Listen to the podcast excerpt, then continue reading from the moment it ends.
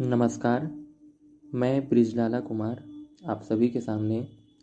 एक कविता का वाचन करने जा रहा हूँ